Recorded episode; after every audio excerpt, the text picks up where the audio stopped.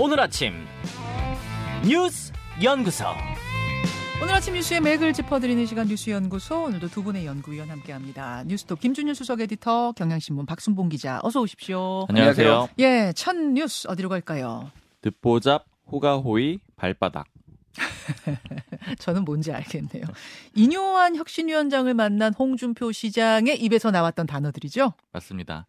홍 시장이 시원하게 강하게 그러면서도 조절하면서 얘기를 했는데 네. 이제 모든 얘기는 사실은 이제 듣보잡이라는 표현으로 다 관통을 합니다. 듣보잡이란 단어를 굉장히 많이 쓰던데 몇 번이나 썼습니까? 제가 세 보니까 이제 페이스북에도 글을 썼는데 거기도 듣보잡이라는 표현이 한 번 있었고요. 네. 만나서는 총 아홉 번 얘기를 했더라고요. 와. 그래서 전체적으로 어제 하루 동안 열 번을 썼다라고 볼 수가 있습니다. 근데 아까 제가 이제 뭐 시원하게 얘기하고 그다음에 조절하기도 했다라고 했는데 네. 시원하게 강하게 얘기한 건 듣보잡. 이 듣보잡이라는 거는 결국에는 이준석 전 대표가 얘기하는 윤핵관 아니면 이제 친윤 그룹의 일부 의원들을 얘기하는 거고요. 음, 그리고 조절해서 얘기한 대상은 대통령입니다. 대통령에 대해서는 긍정적으로 얘기를 했거든요. 근데 이제 홍준표 시장이 얘기한 거 한번 직접 들어보시죠. 그러죠. 덕보잡들이 어, 나서서 어, 중진도 군기를 잡았다. 대통령하고 거리가 좀 가까웠다고 그 사람들이 설치는 바람에 당이 지금 위계 질서가 다 깨지고 개판이 돼버렸어요. 예. 자, 직접 들어보셨습니다. 이, 뭐, 지금 굉장히 짧게 들었습니다만, 전체적인 내용의 핵심은 뭐였어요? 제가 아까 듣보잡으로 관통한다라고 말씀드렸는데 이제 이렇게 볼 수가 있는 거예요. 이준석 전 대표는 안 돌아올 거다. 왜냐면은 듣보잡들이 조, 조리돌림하고 괴롭혀서 내쫓았고 그다음 음. 듣보잡들 때문에 돌아오지 않을 거다. 음흠. 그 이준석 전 대표의 그 창당에 대해서는 굉장히 이제 가능성이 높다라고 예측을 했는데 그 비례대표 정당만 창당해도 열석 가까이 차지할 수 있는데 뭐하러 지역구에 돌아오겠느냐 이런 표현을 쓰기도 했습니다. 음, 그리고 또 그 지금 허리가 없어져 버려서 버렸다. 발바닥이 설치니까 허리가 온전하겠느냐. 당의 위계 질서가 다 깨지고 개판이 됐다. 이렇게 얘기를 했는데 이제 여기서 말하는 발바닥도 결국엔 이제 듣보잡 듣보잡이에요. 혹은 그 이제 친윤 그룹 의원들 얘기를 하는 거고요. 음. 그리고 제가 이제 윤석열 대통령에 대해서 긍정 평가했다라고 말씀드렸잖아요. 네네. 술수를 모르는 사람이다.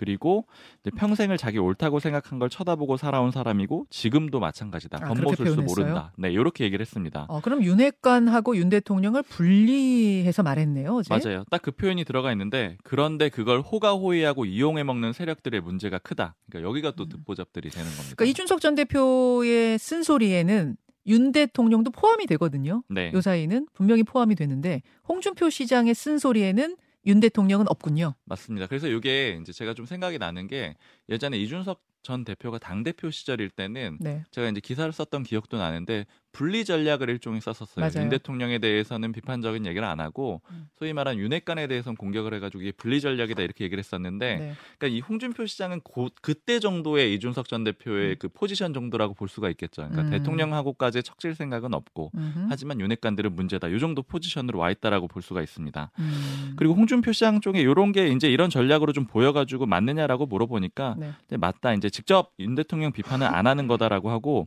실제로 주변이 문제 라는 인식이 굉장히 크다라는 거예요. 그러니까 음. 정치 잘 모르는 대통령을 주변에서 이용한다 이렇게 본다라는 거고요.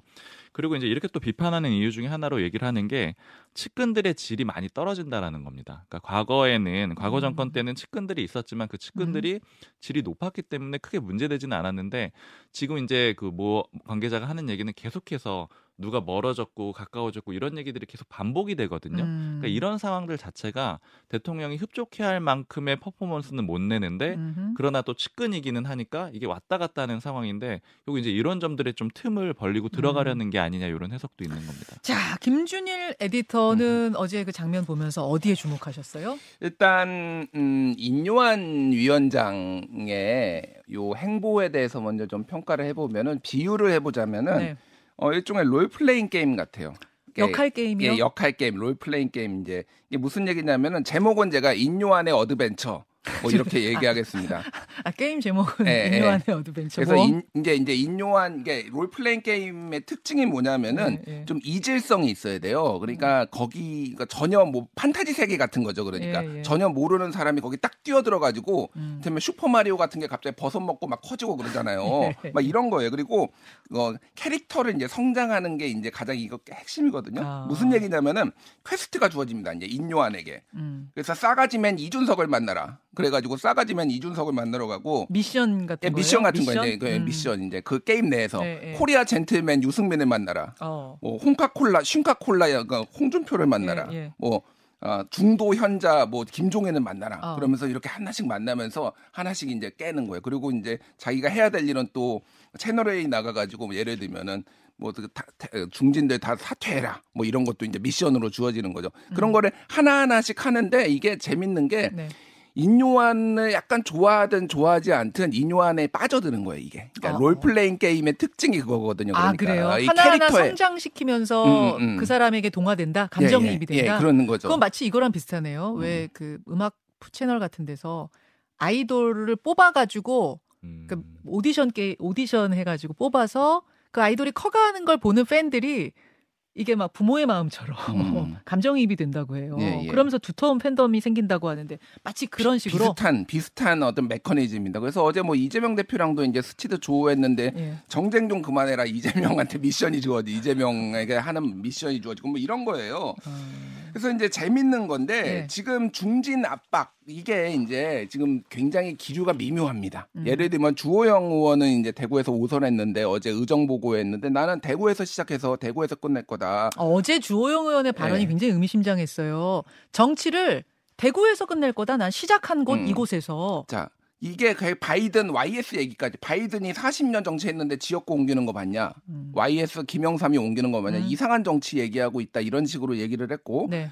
자, 어제 이제 한판 승부, CBS 한판 승부에 나와서 이제 김규원 논설실장이 전한 건데 권성동 의원이 나는 무소속이라도 출마하겠다 음. 이런 얘기를 했다라는 걸 지키겠다는 어제 거죠. 예, 지키겠다는 거고 장재원 의원은 굉장히 의미심장한데 이번 주말에 네. 본인의 핵심 지지 기반인 여원 산악회에 네. 버스 90대 동원해 가지고 지금 산행 간답니다 지금 아 진짜요? 예 예. 그러니까 뭐 기사가 났어요 지금 어 이거는 어, 떻게 봐야 돼? 세- 세력 과시, 과시? 세력 과시가 오, 오히려 결집? 예, 90대를 동원한다라는 거는 총동원령이거든요, 이게. 나, 내가 왜? 그러니까 이게 약간의 의구심이 있는 거예요. 그러니까, 야, 이거 뭐 대통령의 뜻이라는데 정말 맞는 거 맞아? 뭐 아. 이런 것들부터 해서 일단은, 어, 당내 중진들이 다 이제 하고 있고, 이게, 이게 또 인요한의 quest가 되겠죠. 이들을 이제 되는 깨부수는 게 거예요? 미션이 되는 어. 요런 요 흐름이고, 예, 예. 저는 이제 오늘 칼럼 두 개를 소개시켜 주겠습니다. 제목을 말씀드릴게요. 하나는 옛날에 한국일보 논설실장을 했던 이충재 네. 에, 논설 전 논설실장이 하- 오마이뉴스에 쓴 건데 네. 윤핵관 쳐낸 자리에 찐핵관 온다. 뭐 요거예요. 음. 찐핵관이라고 하면은 용산에서 근무하는 대통령실 직원들 이 사람들이 지금 다 출마하는 건데 이게 무슨 의미가 있느냐? 윤핵관이 나간 다음에 거기에 용, 더 말 잘 듣는 그러니까 대통령 말 잘 듣는 사람들 오는 게 아니, 그러니까 이 부분에 대해서 계속 의구심들을 품는데 예. 일단 이뇨한 위원장의 답은 그럴 리 없 다는 거긴 했거든요. 음. 근데도 계속 이렇게 의심하는 목소리는 나오는 거네요. 이미 이제 이제 곧 이제 대통령실 개편한다라고 하고 이미 예. 다 어디 어디 출마를 할지 김은혜는 어디 가나 예. 주진우는 어디 가나 이런 거 다 나오고 있잖아요. 예. 그러니까 이거에 대해서 이미 당내에서도 거부감이 있는 거예요. 그러니까 이거에 대해서. 의구심이 해소가 안 되는 거고 음. 또 하나는 동아일보 칼럼 하나 소개시켜 주겠습니다. 네. 정권 줬더니 월권 없다는 인요한의 유교 유교적 혁신.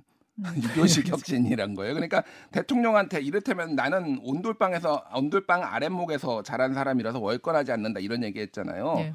그러니까 대통령은 건드리지 않는다라는 거예요. 그래서 여기 칼럼이 저이 비유가 굉장히 재밌었는데 이런 표현을 썼습니다. 네. 의사는 가족이나 가까운 사이엔 칼을 대지 않는다는 이런 룰이 있는데 어, 쇄신의 메스를 그러면 윤 대통령한테 댈 수 있느냐? 음. 어, 이게 지금 혁신의 관건이다. 그러니까 동아일보에서 이런 얘기가 나올 거 음. 나올 정도로 이게 그러니까 굉장히 보는 재미는 있는데 뭔가 좌충우돌하고 있고 잘 안 거 근본적으로는 안 되고 있다. 뭐 이런 복합적인 지금 메시지들이 나오고 있는 거니까. 자, 많이 복잡하네요. 일단은 이제 윤핵관들 험지 출마 불출마 요구한 그 혁신 안에 어떻게 답이 오는지 요 부분이 당장의 뭐 핵심 포인트 쟁점인 것 같아요. 그렇죠. 그렇죠? 장재현 의원이 어떻게 하느냐에 따라서 연쇄 반응이 나오느냐 안 나오느냐 요걸 네. 다 집중하고 있는 상황이죠. 그렇죠. 자, 여기까지 일단 보고 뭐 이 문제는 인터뷰로 좀 더 풀어가 보기로 하고 두 번째 넘어갈까요? 미스터 소수 의견. 어제 윤 대통령이 새 대법원장 후보로 조희대 전 대법관을 지명했습니다. 네, 이용균 전 대법원장 후보자가 낙마를 했었잖아요. 네. 그게 지난달 6일이었거든요. 33일 만에 어제 윤 대통령이 새로 지명을 했습니다. 네. 일단 그 서울대 법대 나온 인물이고요. 좀 주목해볼 이력은 2014년 3월에 대법관으로 임명이 됐다라는 거예요. 박근혜 정부 시절이었습니다. 음. 그리고 임기를 마친 다음에 변호사를 안 하고 교수로 재직을 했다. 네. 이 부분도 좀 주목이 되고요. 대법관 재임 당시에 주로 보수적 견해를 많이 밝혀왔거든요. 음. 그리고 또 소수 의견 많이 내서 미스터 소수 의견이라는 그런 별명이 있는데 뭐 몇 가지 사례 말씀드리면은 이제 국정농단 사건 때 이제 다수 의견은 삼성이 최서원 씨 측에 준 마필이 뇌물이다 이렇게 봤거든요. 그런데 뇌물로 볼 수 없다 이런 소수 의견을 낸 적이 있었고요. 네. 그러니까 이제 이런 것 때문에 이제 보수 성향이라고 평가를 하기도 합니다. 음. 그리고 블랙리스트 사건 때 문재인 정부에서 증거로 제출한 게 이제 위법하게 수집된 증거다 이렇게 좀 별개의 의견을 내기도 했었고요. 네네. 근데 이제 다 보수적이었던 건 아니고 예를 들어 육군 22사단 그 임병장 총기 난사 사건이 있거든요. 예. 군인 다섯 명을 살해했는데 그때 전원합의체가 사형 선고를 내렸는데 반대로 여기에 반대 의견을 냈습니다. 그러니까 음. 사형까지는 안 된다. 그러니까 뭐 어. 이런 것들은 꼭 보수적이라고만은 볼 수는 없습니다. 그렇죠. 이제 전체적으로 임명을 했을 때 이게 반드시 통과를 시켜야 된다 이런 의지가 좀 느껴진다라고 해석이 되는데 이게, 이게 몇 가지 지점들이 있어요. 일단 첫 음. 번째는 임기가 그러니까 나이 때문에 대법원장이 70세까지밖에 못 하거든요. 네네.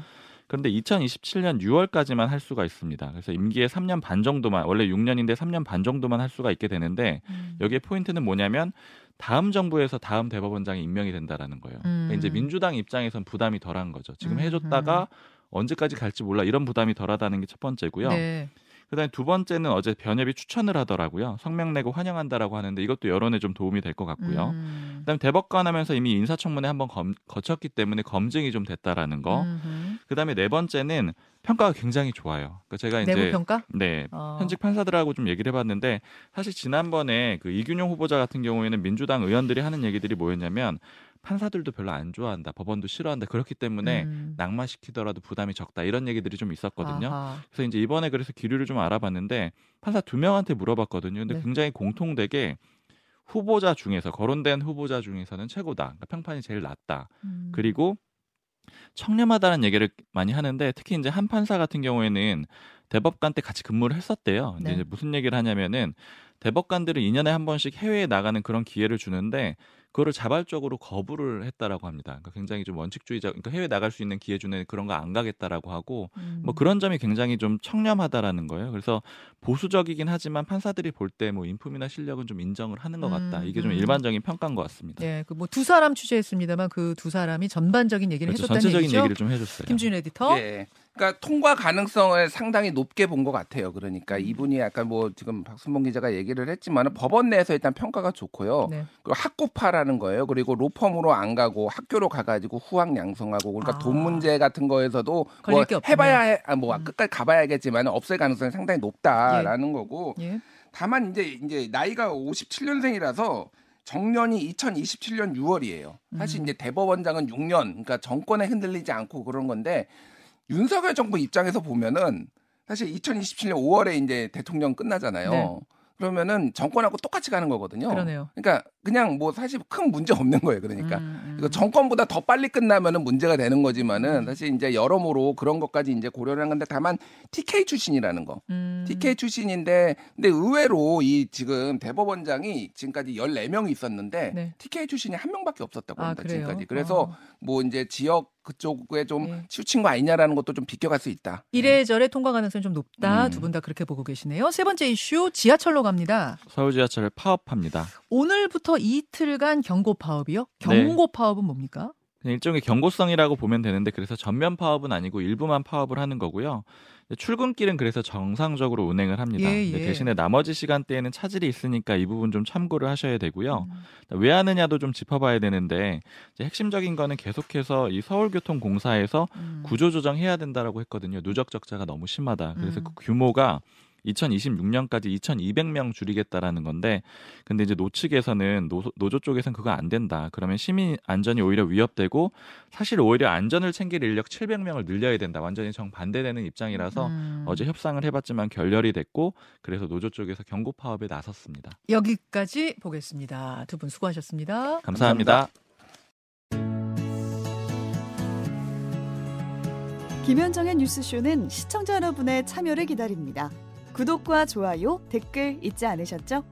알림 설정을 해두시면 평일 아침 7시 20분 실시간 라이브도 참여하실 수 있습니다.